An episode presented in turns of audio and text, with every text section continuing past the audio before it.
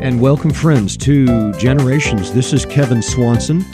And uh, one of the goals of our ministry is to provide a, a, kingdom vision, a vision of what God is doing in history, what He has done throughout the last number of thousands of years in which the gospel of Jesus Christ has reached every continent and uh, it's worked its way into the nooks and crannies of this world's surface area. And we're so thankful for the missionary work. We present a curriculum that's not so much Americentric as it is world centric and Christ centric. We want to know what Jesus has done and how much progress he's made around the world. And that's one reason why we so appreciate biographies.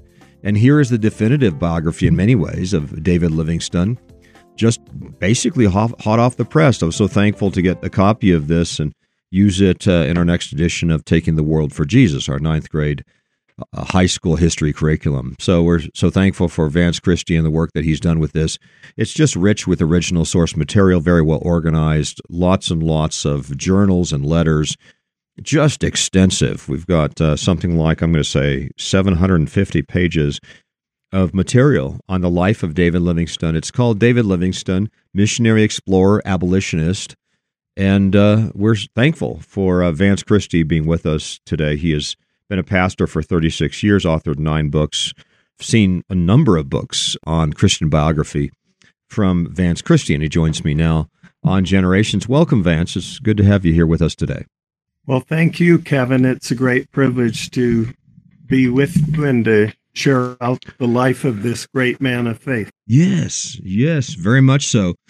And uh, you know, I just didn't, I think, understand David Livingstone very well. What did you appreciate about David Livingstone that attracted you to this extensive project? This has got to be the most extensive project you've done in terms of writing. This is this is a compendium.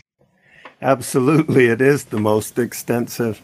I grew up in a Christian home and so had heard of David Livingstone as a missionary to Africa, and I had read a thin little paperback about him, I think during my college years. And Christian focused publications that I've had the opportunity to write several books for and have them published. They asked me if I might have interest in writing a biography about Livingstone as I had on several other individuals, and I was very interested. Mm-hmm. Um, I had no idea that this book would develop into such an extensive work. I thought that it would run about the same length as other books that I had written, which amounted to um, between two and three hundred book pages. Mm-hmm. But um, my goodness, this one just developed as we went along, and mm-hmm. yet I felt to tell the entire story of Livingstone, it was important to include everything that is in the book. There's plenty about Livingstone's life and from his letters and journals that is not in this book. Mm-hmm. But even though it is such a, a large book, um, it does endeavor to tell the entire story yes. of Livingstone as thoroughly and accurately as we could, including mm-hmm. the, the really important information to include in the book. Yes. Uh, Vance, just a, one more quick question. I think people perceive him as explorer, you know, explorer, perhaps abolitionist, yes. but missionary. He was not so much a church planter, but you would still call him a missionary. Um, absolutely. He himself throughout his life, while he did serve in other capacities, as we'll be discussing here, yes, he himself always viewed himself first and foremost as a missionary, okay. um, with the desire to open the road, pioneer the trail, so that Christianity could be brought in behind him. That was always his primary objective in life. Mm-hmm. So, who was David Livingstone? Just give me a general overview of uh, this highly significant missionary who opened the door to Africa. Livingstone lived from 1813 to 1873, so he lived for 60 years here on earth. He became one of the most prominent, honored, and consequential individuals living in the 1800s. Hmm. He became eminent in his own day and has remained so in the in the opinion of history down to the present time hmm. as a missionary as you mentioned he's probably even better known as an explorer and also a slavery abolitionist in Africa he's not as well known today as he was in the 1800s and 1900s and yet he is still highly admired and appreciated by countless people, really, in various parts of the world, including a number of countries in southern Africa where he ministered and served. Hmm. How did he become a Christian? Uh, give me a little bit of a sense of his early years. David's parents, Neil and Agnes, were committed Christians. They belonged to the Church of Scotland, hmm. um, lived in Blantyre, Scotland, and they were careful to teach their children the way of salvation through faith in Christ. And at age 12, David became very concerned about the condition of his heart because he knew that there was sin in his life. Hmm. He, he felt unworthy to receive God's free offer of salvation that his parents had taught him about because of the the sin in his life he felt mm. unworthy to receive that gift. And he thought that he needed to wait for the holy spirit of god to change his heart and to clean up his life before he could receive that gift. So when nothing happened for a period of a few years, he basically lost interest in spiritual things. And um, it wasn't until age 19 that he came across a pair of books that were written by Thomas Dick, who was a Scottish nonconformist minister. What I mean by that, um, Dick was not a member or a pastor with the Church of Scotland, but through reading two books that Thomas Dick wrote, David Livingstone came to understand that it was his duty and his privilege immediately to um, place his trust in Christ as his Savior. And so it was at that time, age 19, that he committed his life to Christ in that way. He was careful to add in later years when he wrote about his personal conversion that he was drawn to salvation through sovereign mercy and grace. He realized that he didn't just decide on his own to come to faith, that it was through God's mercy and grace in his life that he became a believer in Christ. Hmm. I noticed he ran into Karl Gutzlaff, who is one of the most important missionaries that we covered in the development of the Christian faith in uh, China, as well as Korea, as well as Japan. Believe it or not, Karl Gutzlaff was the first to translate the Gospel of John into Japanese. Karl Gutzlaff, one of the absolutely most critical missionaries opening the doors into Asia, I'm talking the Far East. Uh, this would have been the 1830s. Apparently, he had some influence upon Livingstone as well. Yes, uh, I'm. I'm impressed with your awareness of him, and quite frankly, you apparently know more about Gutzlaff than I do. So I'm going to have to do some catching up here. Well, all you need to do is get a very... all you need to do is get a copy of my next copy of How the World or uh, Taking the World for Jesus. That's coming out in a few months. Uh-huh. We'll get you a copy of that too. But yeah, spend some Wonderful. time working on that. Yeah, yeah. Y- yes, I'll look forward to learning more.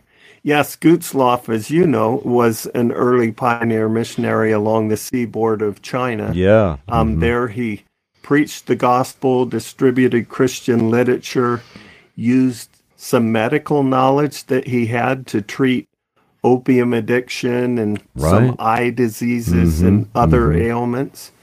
And he also reported in a book of his that Livingstone read that there were very few Christians and almost no missionaries in China. And he hmm. encouraged his readers in the West to consider coming to serve in China. And after reading his account, Livingstone concluded it would be appropriate for himself to dedicate his life to serve as a medical missionary in China.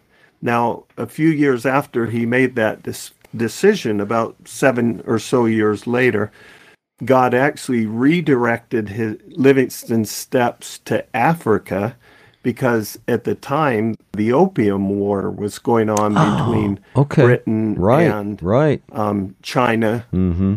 British people couldn't come into China, so rather than wait indefinitely on that war, the Lord um, redirected Livingstone's steps to go to Africa instead, and that was where he had his um, very storied career. Mm-hmm. Well, let's talk a little bit about that. Uh, what were Livingstone's accomplishments as a missionary there in Africa? Livingstone served for as a missionary doctor with the London Missionary Society for 16 years, from the time he was 28 to the time he was 44. Hmm. And it's significant that in the 18 years before Livingstone arrived in Africa, the northernmost mission station of the London Missionary Society was in a settlement called Kuruman, which was located 500 miles north of the southern coast of Africa. Mm-hmm. Is, that, is, that Botswana? Would that be around Botswana today's um, Botswana? Uh, today it would be the northwestern portion of the country of South Africa. Okay. Um, not quite okay. up to Botswana. Okay.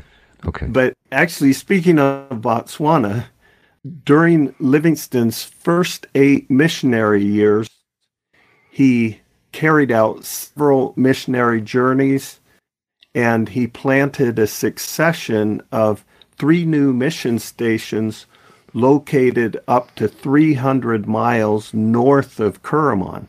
So, hmm. in just his first eight years as a missionary, he expanded the reach of, the, okay. of um, okay. the church and the London Missionary Society by 300 miles. Mm-hmm. And then during his second eight missionary years, he went way beyond that. He carried out a series of extensive journeys that took him some 1,200 miles north of Kuruman. So now he is up to 1,700 miles up into the interior and wow. that was in the region of um, modern Botswana.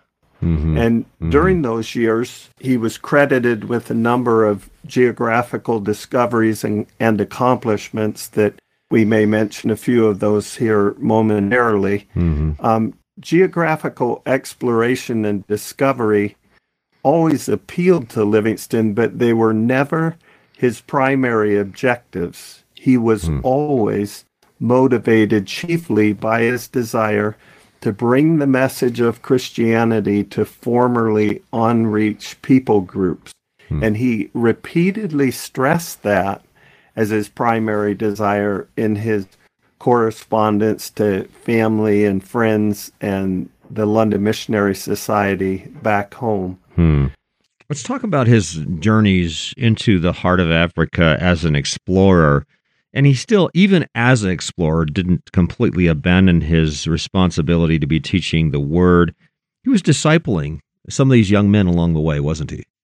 Yes, he made it his regular practice whenever he was, whatever explorations he was carrying out, to quite regularly have teaching sessions with the group of men that he was leading. Mm-hmm. And also when he would come to African villages and, and towns in the capacity as a missionary, he would hold large public worship services there that would be attended sometimes by six or seven hundred people. So he hmm. certainly had a missionary component even as he carried out his explorations. But some of those explorations that he carried out even during his second eight years as a missionary, he was the first white man to cross the Kalahari Desert, hmm. um, which was north and west of Kuruman.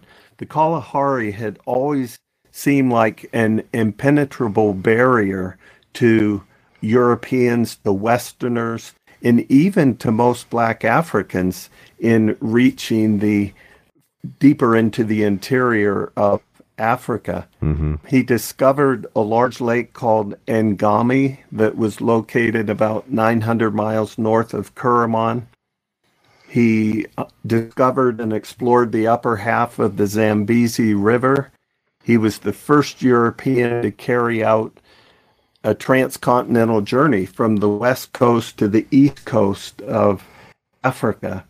Now, I think his most significant discovery was that he learned as he advanced past the Kalahari Desert, past Lake Ngami, that the region north of those in the interior of Africa was full of large rivers and tribes. Always before he discovered that, Westerners, like in Britain and America, everyone um, in the West thought that the whole south central interior of Africa was just an immense uninhabited desert, like the Sahara Desert in northern Africa.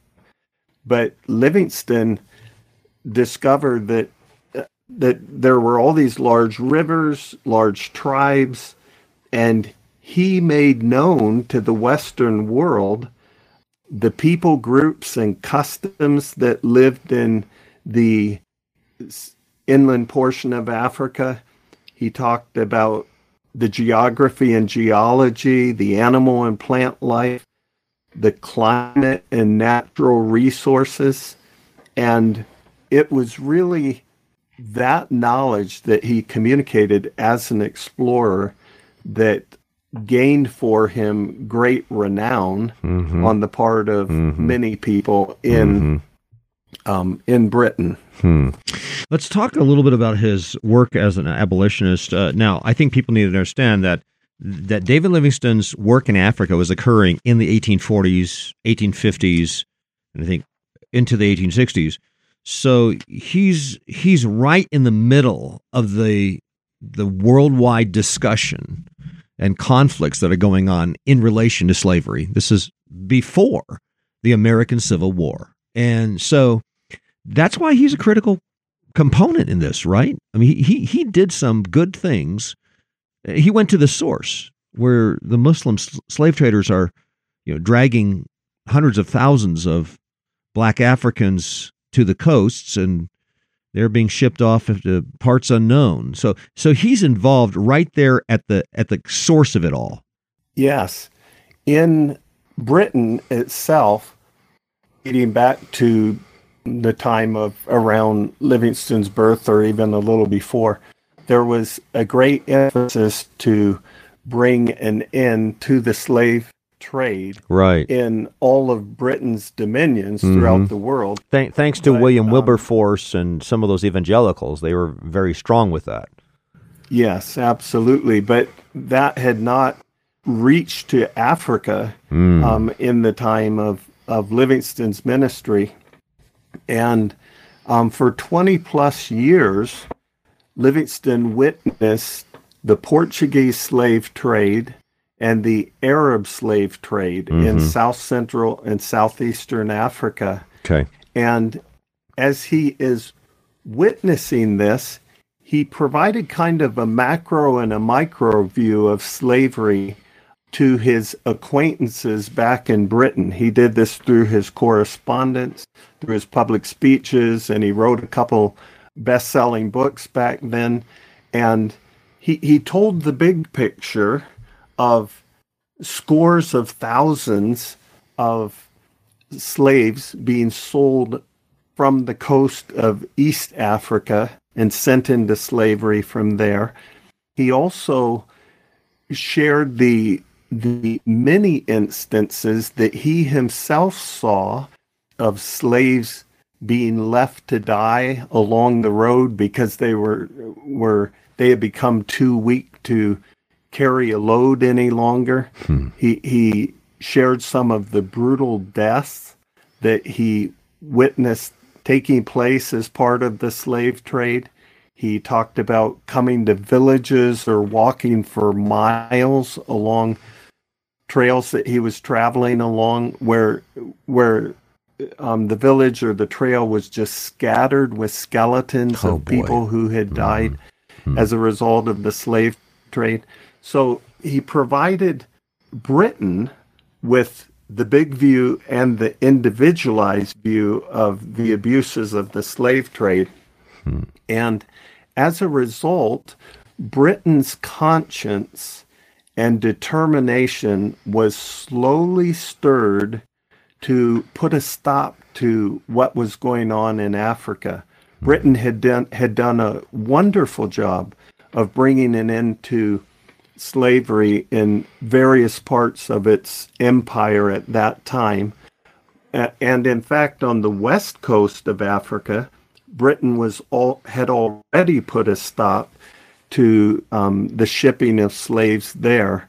But the country was brought to the point, Britain was brought to the point that it desired to put an end to the slave trade over on the eastern side Good. of Africa mm-hmm. as Good. well. Mm-hmm. Mm-hmm. And it was credited to Livingstone and his writings as being the primary factor in having a part in helping to stir the conscience of Britain hmm. and um, the the populace of Britain finally just informed its government um, that you must respond to this and you must help put a stop to it. Vance, this is a true man of God and something of a role model. And I think we do look for role models of, you know, how are we going to live our lives? Uh, what are we going to, in fact, we had a men's Bible study this morning and we went over, you know, how are we going to minister to the least of these, the brothers of Jesus? How are we going to spend our lives? It seems to me, looking towards somebody like David Livingstone, we can learn something from his life and example. Uh, what are the key points to take away? Well, three come to my mind. One was David Livingstone, his own personal practice, and this was how he encouraged his children as they thought about their service of the Lord, and also how he encouraged some of his fellow missionaries. Um, his encouragement was always to gain a very clear idea of how the Lord was leading in an individual's life and then carefully carry that out despite the inevitable hardships and even some criticisms that people will experience as they endeavor to serve the Lord faithfully. So that's one key lesson. Okay. And then, secondly, his example shows us in an incredible way a determination to carry out the service that he believed God would have him to, despite just an endless stream of difficulties and dangers mm-hmm, mm-hmm. that he faced. Yes, right. And the list just the list just goes on and on and on hmm. of um, the various difficulties that he that he did face and had to overcome in his many years of service in Africa. Mm-hmm. And then um, a third lesson I would say from his life, we wonder, well, how did he have the, what were the keys to his having the strength to carry on through those difficulties? And if I can just, if I may just quickly list some of those, Livingstone had an extremely strong sense of doing his duty to God and man. Um, whatever the necessary sacrifices, he felt like he had to do his duty. He also had a prevailing optimistic rather than pessimistic outlook on life. Mm-hmm. And I think a bit of optimism does help us yes, to yes, yes. to face mm-hmm. to face um, the difficulties mm-hmm. of life. Mm-hmm he had an unshakable trust in God's guidance, God's good providence in his life, God's protective presence, there were numerous occasions where he stated his confidence that God would allow even deeply disappointing and concerning circumstances to, as he said, to turn out right at last.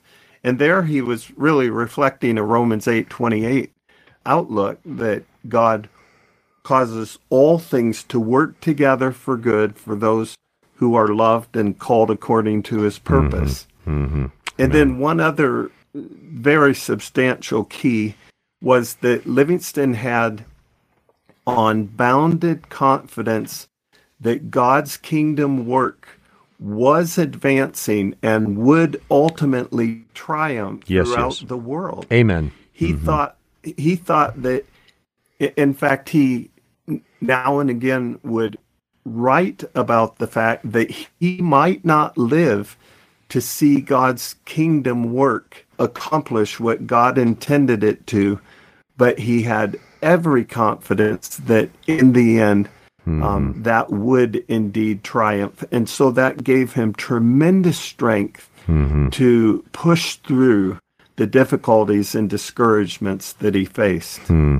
Just for a moment, I was contrasting Ernest Shackleton and David Livingstone, and I thought to myself, Ernest Shackleton and the Endurance Adventure involved what one, two months. David Livingstone, 20 to 30 years of nonstop difficulties making his way yes. across Africa. So, you know, we, we get something from both men, but uh, Certainly, David Livingstone uh, exemplified a unstoppable courage and an endurance and a faith in God along the way.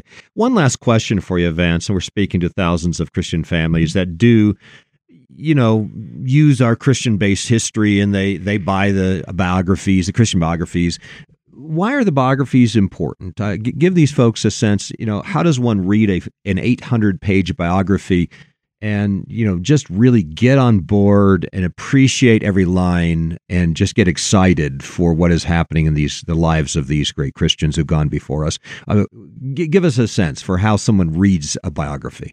With regard to the great length of the Livingstone biography, it is broken down into 60 or 61 chapters. Mm-hmm. So if a person takes just a chapter a day, you know, 8 or 10 pages a day, within a couple months, they will work through his life.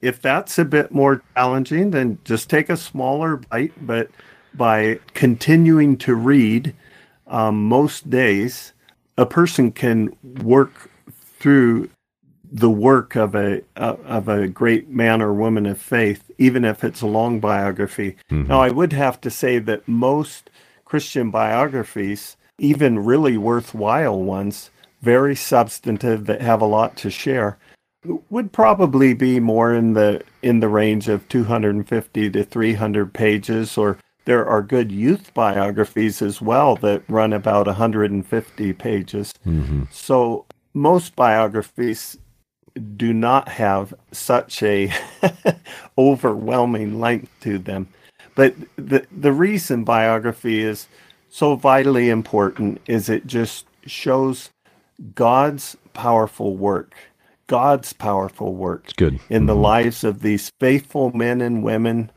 of servants of Christ.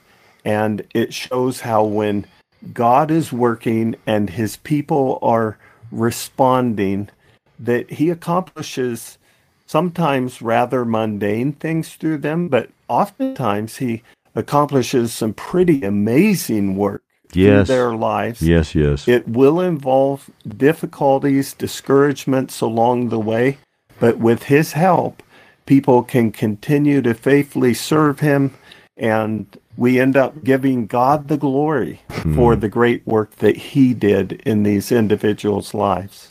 I truly believe this biography and so many other biographies are just riveting. And uh, we it's the, it's the real story of what God is doing through these men and women of God, and wow, something for us to exemplify, to identify with. We we follow along a great cloud of witnesses, and David Livingstone is just one of them. And so, yeah, I think the Hebrews 11 principle applies to Christian biographies written after AD 33.